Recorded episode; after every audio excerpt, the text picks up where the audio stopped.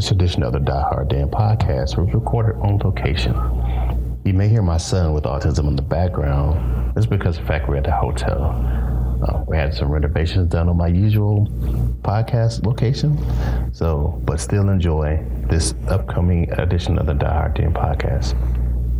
Coming up on this edition of the Die Hard Dan podcast, we go on the ball as we look at the expectations of the new offense for the upcoming season. Then we defend it then as we look at the defensive line. Are they really underrated? Then we look at our two new segments, the Our Pride Profile on Barry Sanders, and the Now You Know segment on offensive skill position groups. All this and more coming up on this edition of the Die Hard Dan podcast. Here comes the roar.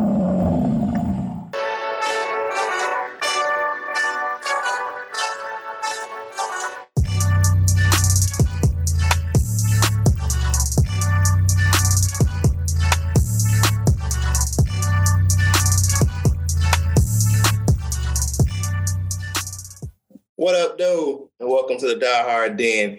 It's your man Kurt still in the building. I'm on location, so if you hear a little thing a little differently, um, I'm having some work done in my house, so I'm at a different location. So, but I'm in the building once again, anyways, with my man Shawnee J. Tell him what's up, Shawnee J. Hello, everybody, all Lions Nation. I hope everyone had a good Memorial Day holiday. Yes, yes. Um, uh, remember those soldiers who's fallen. That's definitely uh, as a uh, retired Army. Um, definitely remember the, my fallen brothers and sisters in arms yesterday on Memorial Day. So let's get into it. Now it's time for. Tell me something good. Now tell me something good this week. Is my man Matthew Stafford. I'm gonna lead it off. Showing up. Old dusty Aaron Rodgers can't chug a beer to save his life. And Kelly Stafford was the hero of the day, capturing her good old husband and our quarterback out chugging Aaron Rodgers, who couldn't chug a 12 ounce beer. I'm just saying. You know? That's hilarious. Yeah. I mean, yes, it was.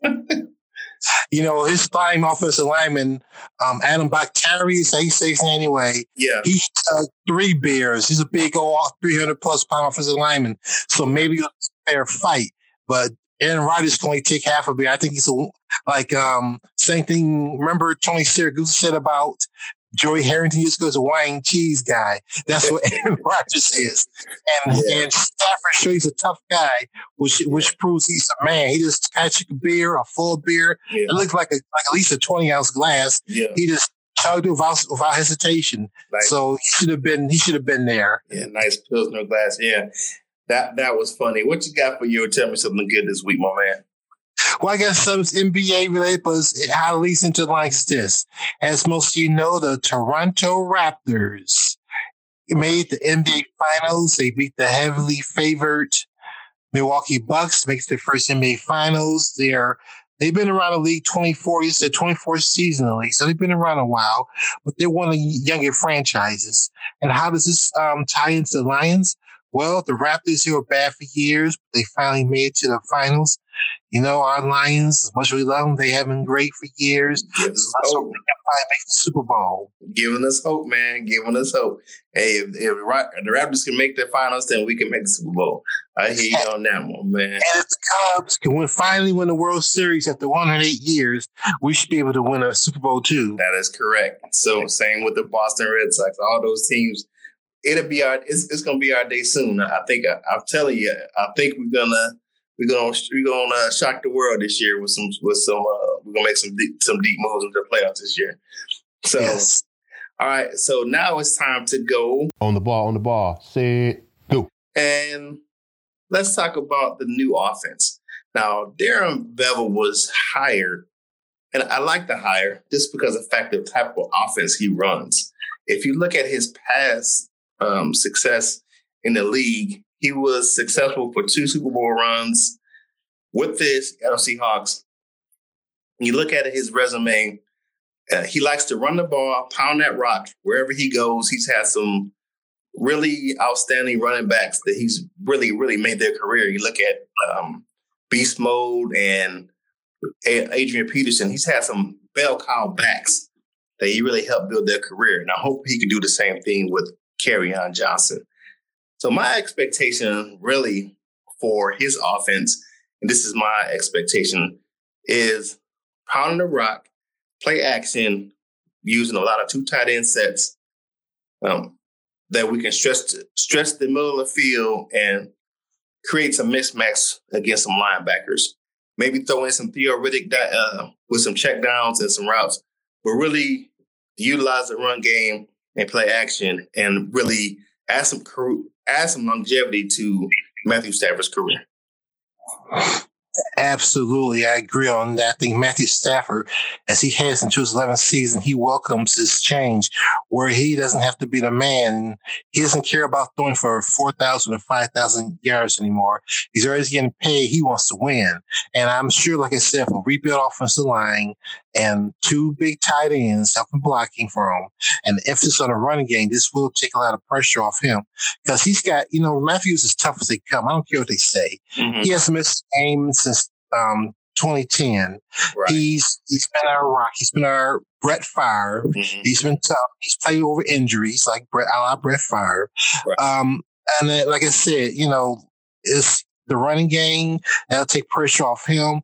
And I don't want to see him take a 10 sack game ever again in my life. No, no, sure don't. I want, that's what the, our offensive line will pump, pummel the Minnesota Vikings and the Bears and the Packers and all these other defenses. That's why I want my man. I'm still pushing for my man, Beau Benzschawel. Oh, you know that guy. yes, I'm going to be Wisconsin offensive lineman. Yeah. But like I, if you saw in the group, I, I promise to tone it down a little bit because you see Aaron Rodgers, another big, as big as offensive lineman that came mm-hmm. at 80 pounds. I thought he was really going to dominate, but he didn't do nothing with the Lions. Yeah. So, yeah, I just, I, I just think that, you know, Matthew Stafford, I mean, we've seen him taped up, put together, pieced together, limping on the field, and he still's in there playing broken finger, glove on his hand with one finger um, he's just a tough, tough as nails quarterback. But I think he's going to have really, um, I won't say he will have the best um, stats of his career this season because I don't think their the offense is built to pass for five thousand yards. I'd rather see them run the ball, ball control offense, throw one, throw when they need to. If you look at even the Patriots last year, they changed their offense. They were a run first team. So, and I think that that's the direction that Patricia wants to go with the Lions. Physical football, running the ball up front, smash mouth, division football like we used to in the old North division, and really just kick down some doors and control the ball game. Uh, that's my expectation for the offense. So, any final words on the offense, my man? Um, like I said, I just like I said, I don't want to see Matthew Stafford get killed out there. You know, I want to see Stafford be upright. He's getting older. He's still tough, but I do want to see the offensive line dominate. It also has the line, and like I said, we went two tight ends. There was a post in our group today. Someone posted it from Pride Detroit that you know TJ going to become his new best friend and renew his um, faith in the tight end position. So TJ's he's getting rave reviews, but this is only OTAs. Like I said, we can't, you know, yeah, we can't helmets. take too much out of OTAs, but I'm yeah. hoping. Yeah, helmets and shorts, man. You don't really learn a lot from, from that stuff. So, I mean, we'll see when they when they start putting the pads on what, what it looks like. But I mean, I, I get what they're saying. So far, he looks good, but I mean, a lot of people look good in t-shirts and shorts, you know what I'm saying? and just a helmet during the during the springtime. So all right. So wrap that up on the ball. Now it's time to defend the den. Now I've seen. I know you read this article about the uh, defensive line, Shawnee J. What mm-hmm. is your feeling about the defensive line? There's an article I'm floating around out there about them being underrated. What do you think? I, I agree with that. Um, this, you know, NFL pro sports is a, a prove it to me type business. I get that, but I do think our, our defensive line is underrated. Um, a full season, hopefully get Snacks Harrison in there, you know, hopefully by training camp, by the mandatory um, OTAs and training camp, hopefully he won't hold out and uh, he's there because he's key. You notice that the Lions' run defense improved greatly after he joined the team. I mean, nobody can mm-hmm. run up the middle on us when Snacks is in there.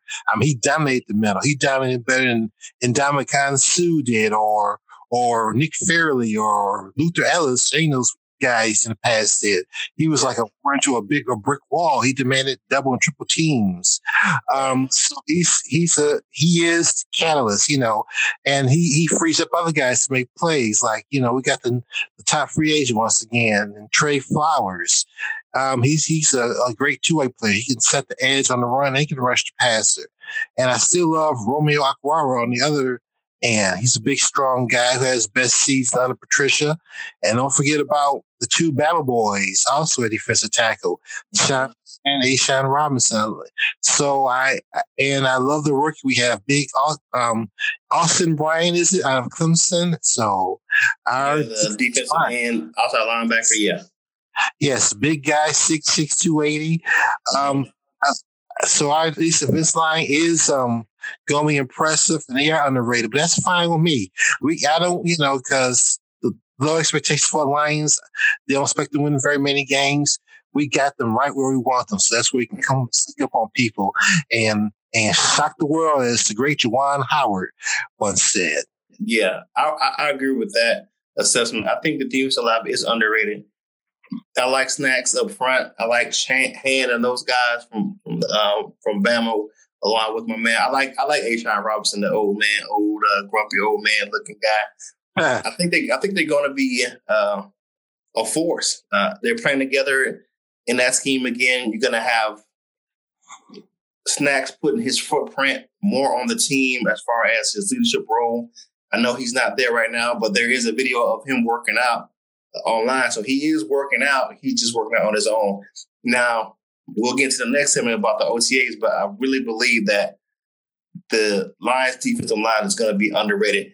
Now, I won't wait on that. I won't put too much onus on the defensive line for sacks, just because of the fact that if you look at Patricia's system, even when he was at New England, it was the sacks numbers came from the outside linebackers and some of those inside guys. And they came from stunts and twists and pressures coming from off the edge, even in the secondary.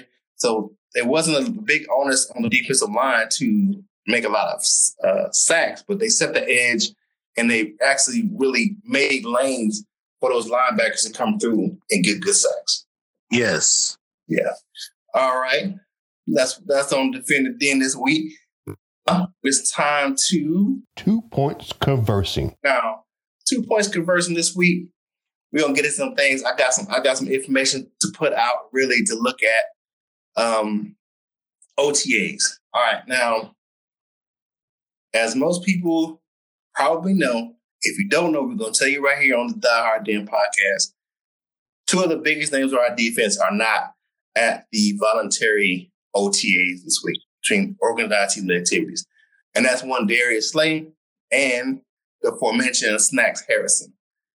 Now, there is an article out uh, on the freepress.com. It was in the paper last week that supposedly these individuals were holding out because of contract dispute. They want a new contract, right? And Snacks Harrison was the best defensive tackle in the league for the uh, as a run stopper. When you agree that, Shawnee J? Yes, he was. He, he in PFF said that. You know, I don't put too much stats in those PFF scores, but he the last three years he was the number one run um, stopper in the NFL. He was number one run stopper in the NFL.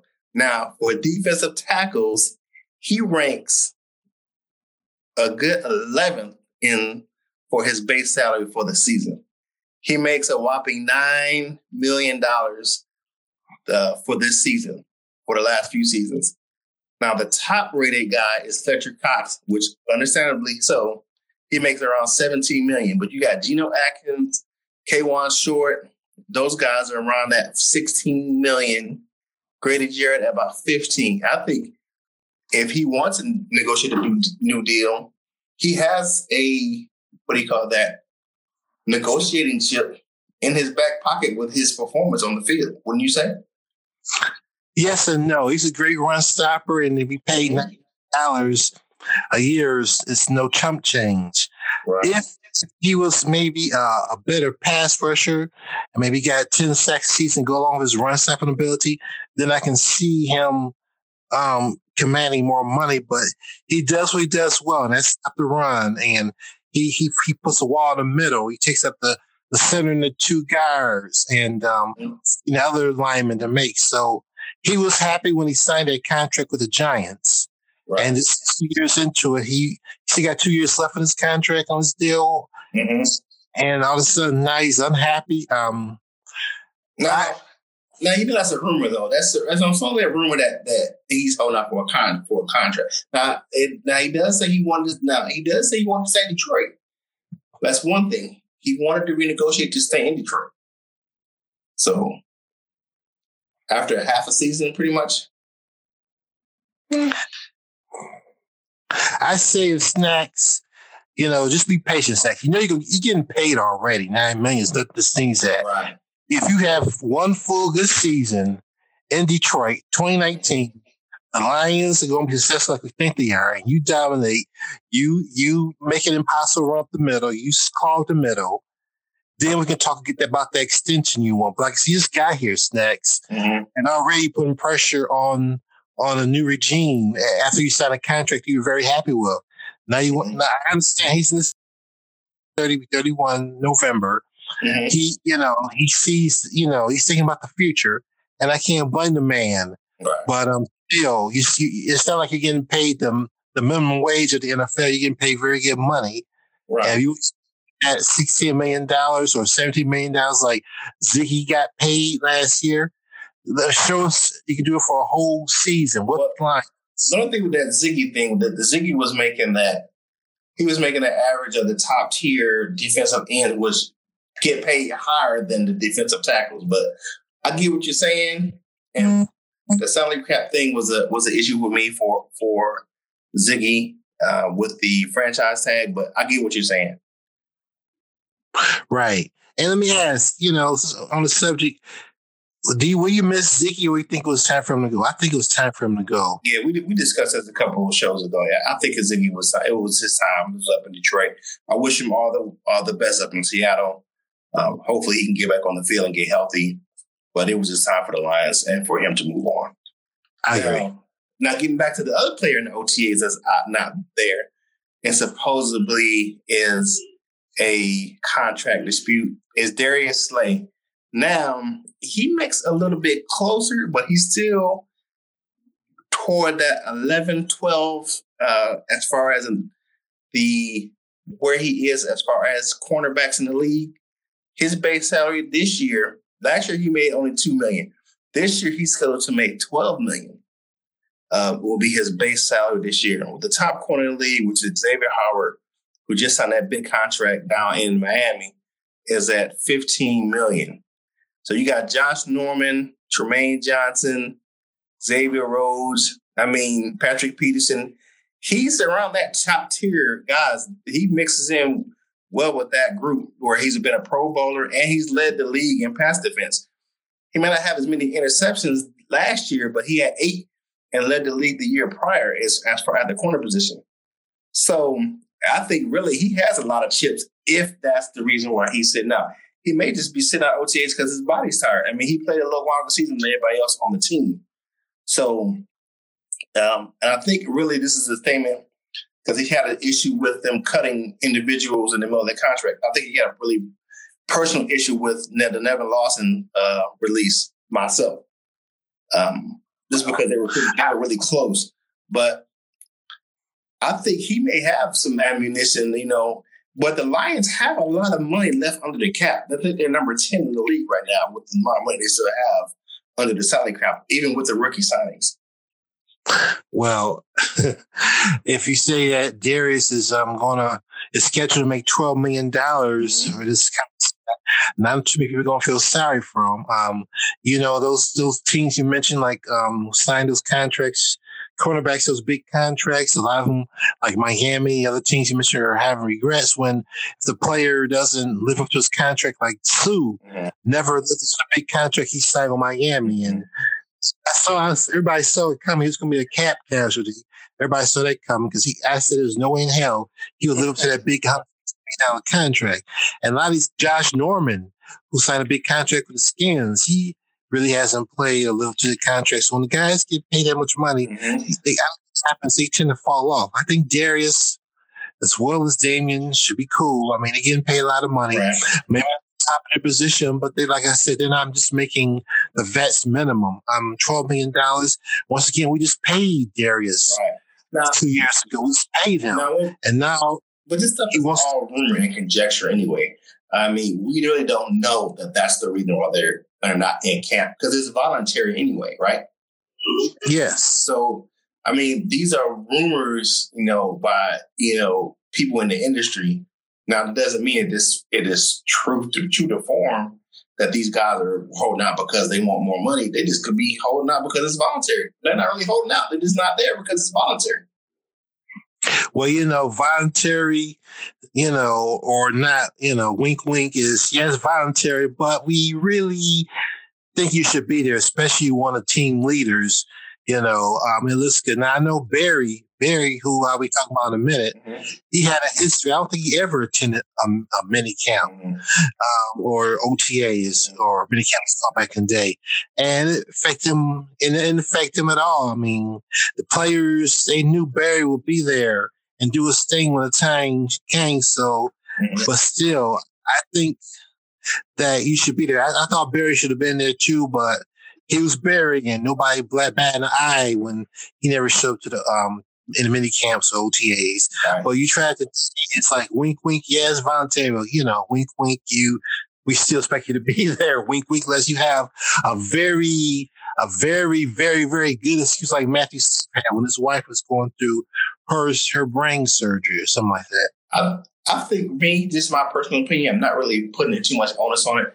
These guys are in the defense. Um, I would have a I would have a bigger issue if a bigger name on the offensive side of the ball because a new system's going in this season. So I probably have a bigger issue with an offensive guy missing this year than a defensive guy. But it's voluntary, um, and it's, it's been voted on in the CBA to give these players more uh, downtime in the offseason. Now, I will say with Darius, Darius was at the workouts um, the workouts prior. He just not at the OTAs. He was at the voluntary workouts um, a couple weeks ago. So it's like he hasn't been at Allen Park at all. He has been there. He's just not there for this iteration. Now he may be. Now another one starts again tomorrow. So by the time this podcast comes out, there'll be another OTA. Maybe Darius is there for that one. Maybe it's not. So we'll have to see. Yes, and before we move on, I want to ask you, you know, a couple years ago, Bill Belichick said that the reason there seemed to be more player injuries is because they cut back on a number of off-season workouts um, the teams can enforce on a place like OTAs and strength and conditioning, um, organized team activities. You think there's some validity to that? Now, I, w- I will say this. I would think that the players are in what you call that if you're coming in and you're already in football shape, you're getting the the less activity you have, the more onus you have on injury because of the fact that your your body's not adept to um, the pounding it takes in those in the the training camp when you get to the season. Now, I will say this: a lot of players complaining about injuries or you know that there's stuff during the season. So it's a kind of a win lose situation. On one hand, does it contribute? Maybe, but on the other hand, they were saying they were it, they were getting worn out before the season. So, um, I would say um, for the betterment of the league, I think it's it's had its it's had its ups and downs with the with the injuries for the OTAs and the, the lesson of the offseason workouts. I mean, I know as fans, we want to see the the lion, the our lions on the field as much as possible, even practice or not. So. and I also remember last year during Patricia when he first got the job, he brought in I don't know if he's still there that strength and conditioning coach. Yep. Who was who he, he, he, he he's gone. He's gone. He's gone. Yeah, um, he moved on. some people, he really had a, he put the Lions to a different training regimen than we're used to. Mm-hmm. And some people blame his, um, blame his training techniques for the injuries the Lions suffer. I mean, yeah. you never know. Yeah. Uh, I know that the, um, I think his name was Nash. I think he, I think he moved on. He took a different role and then he took a different role that kind of moved him around last year remember he came from the Patriots anyway, so they kind of moved him. Then now he's not he's not that strength and conditioning coach anymore. So yeah, I really um hope that you know I don't want to see anybody injured, and I hope they can kind of come to a happy medium where the players aren't getting injured. Um, I think sometimes the onus is on this player as well. If you're sitting at home goofing off, you know, a lot of those, you know, players have personal trainers and they work out different uh, with different football individuals throughout the offseason. So, you know, you see Slay every year go work out with the other top tier corners. Uh, in the league, he goes out and work with Richard Sherman and those guys and Talib and I think in Houston in the offseason. So it's not like, you know, these guys aren't, aren't going to get their work, but, you know, they got to put some onus of this on themselves to come in, to come in to camp in shape. You know what I'm saying? They got to take yes. it upon themselves to make sure they they're coming to camp ready to go in shape. Because that's when the injury is going to happen when they're not in shape, or just be a fluke injury. You know, there's a whole bunch of studies. Happen, yeah, yeah. Um, there's been a lot of onus about like Achilles injuries with the footwear, like how they made the cleats lighter and faster, but then that has to do with someone to compromise some of the support in this in the actual cleat itself. So, I mean, it's all kind of, you know, theories about injuries, but, you know, um, I get what you're saying.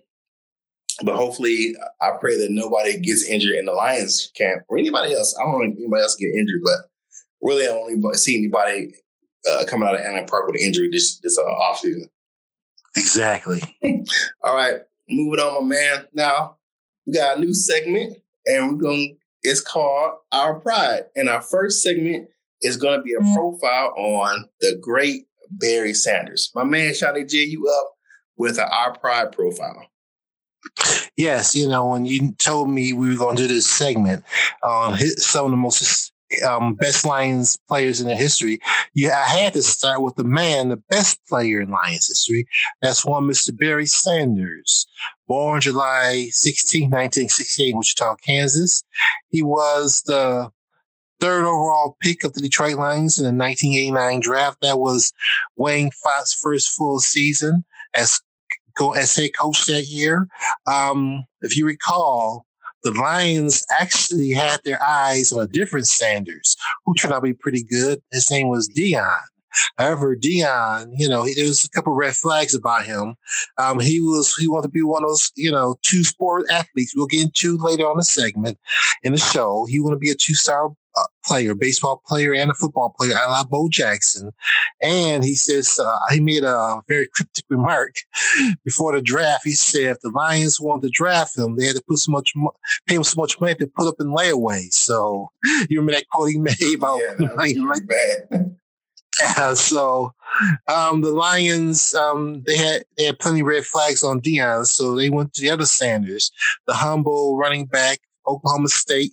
He really didn't get much playing time to his junior year because he sat his first two years behind Thurman Thomas, who went on to have a great career the Buffalo Bills.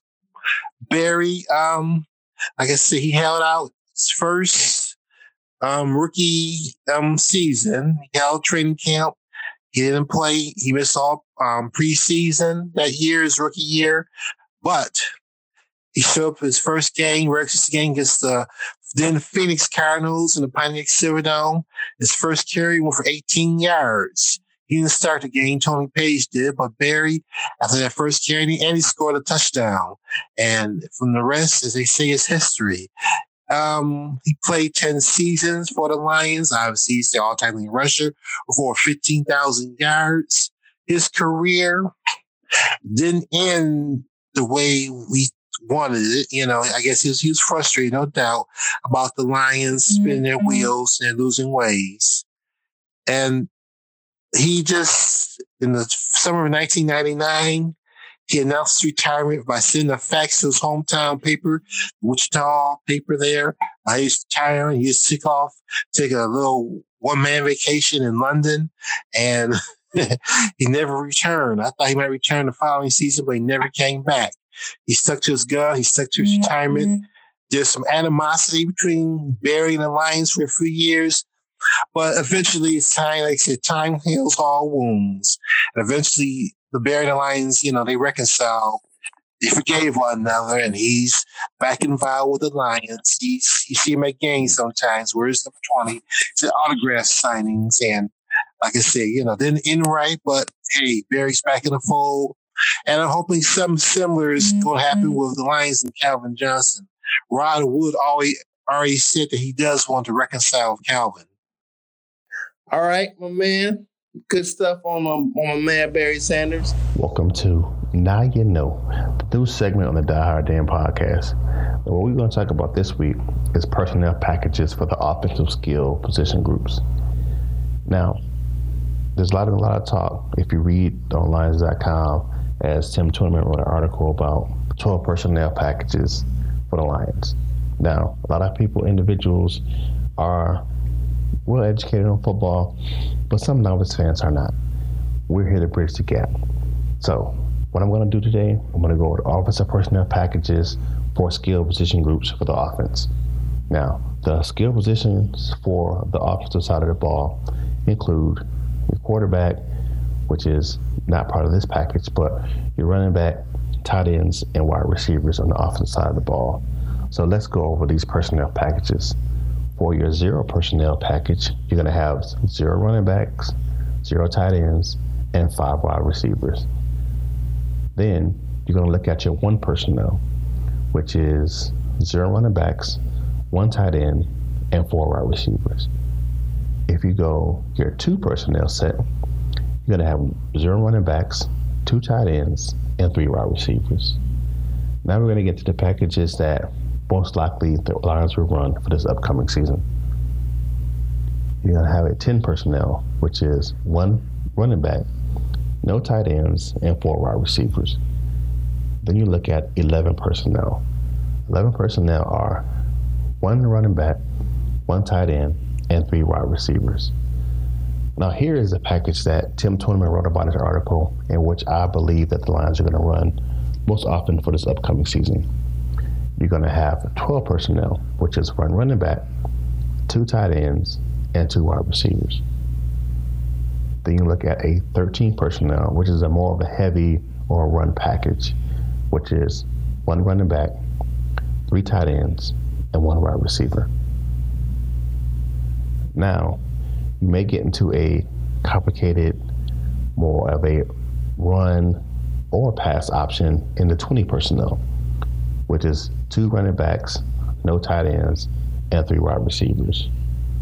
Or you might run into a 21 personnel, which is two running backs, one tight end, and two wide receivers.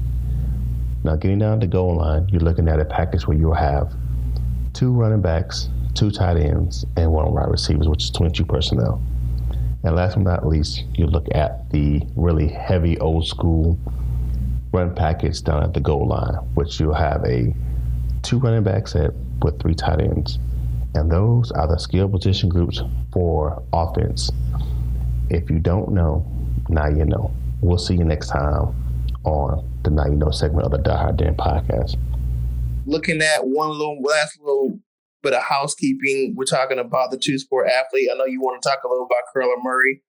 Uh, my thoughts uh, with the way the NFL is structured right now and the way the contracts are structured, uh, I don't think that's going to be really possible for a player to in the NFL to play two sports.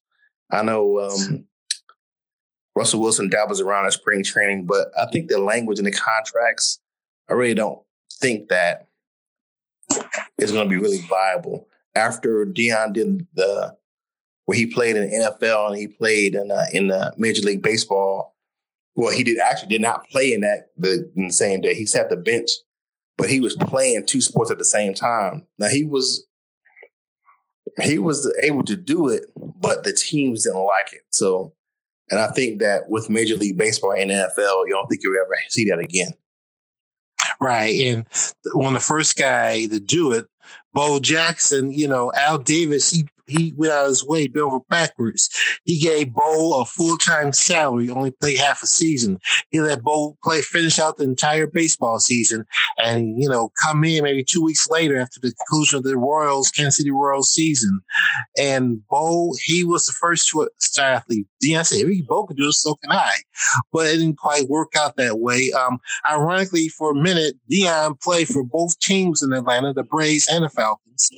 And he played the same stadium and he didn't have to go it. That was kind of cool. But like I say, it was a conflict. They um, ESPN did 30 for 30 on that. He talked about that. Deion's double play. Yeah. Um, it would been awesome. He got in that game. He could have played in that baseball game after playing the football games earlier that day. But, um, and Deion, I, I, I agree with you, um, especially Kyler Murray being a quarterback. He has to be there for the OTAs and learning new offense and quarterback. He has to be there for the team for sure. He's to face the team, to keep the offense. He got on the plays, practice the plays, um, the way OTAs and many camps run concurrently with um, spring training and baseball in the beginning of baseball season. It, it just can work. And I agree with you. It'd be kind of cool to see, but I agree it wouldn't work. All right. All right, my man. So tell everybody how they can find you on social media. Well, I'm not a big social media fan uh, person, guys, but you can easily find me on Facebook as Sean Jennings. All right. So for me, you can find me on Twitter at Curtis Steele 14. Also the same on Instagram.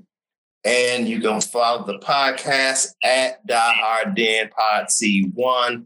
Also, you can email the show at Die Hard Den excuse me, the uh, Die Hard Den podcast at gmail.com. Thank you for listening. Uh, we will continue these new segments uh, throughout the rest of the uh, the year. We'll see. We'll teach some some things about some football and learn some more history about your your Detroit Lions. So for Shawnee J, it's your man Kurt Steele signing out. Peace.